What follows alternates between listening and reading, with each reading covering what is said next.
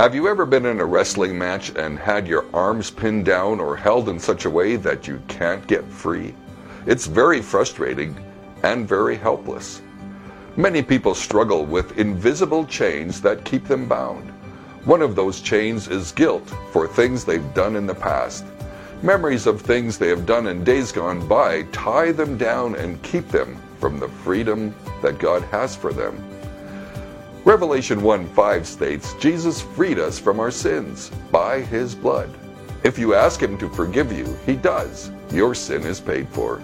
He forgives you and releases you from the guilt you carry, and you are unchained from your past.